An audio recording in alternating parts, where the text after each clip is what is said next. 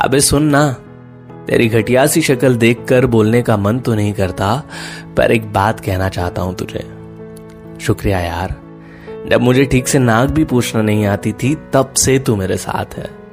Lunch तो छोड़, तेरे साथ तो मैंने अपनी क्रश तक शेयर करी है। जब कभी तू स्कूल में एबसेंट हो जाया करता था तो ऐसा लगता था पूरी क्लास में बस मैं अकेला बैठा हूँ। बेशक हम लड़ते भी बहुत थे और नए दोस्त भी बना लेते थे। पर कुछ ही दिनों में न जाने कैसे वापस एक साथ आ जाया करते थे। साले कभी सोचा है, जब तू नए दोस्त बना लेता था तो मेरी जल के कैसी राख हो जाया करती थी?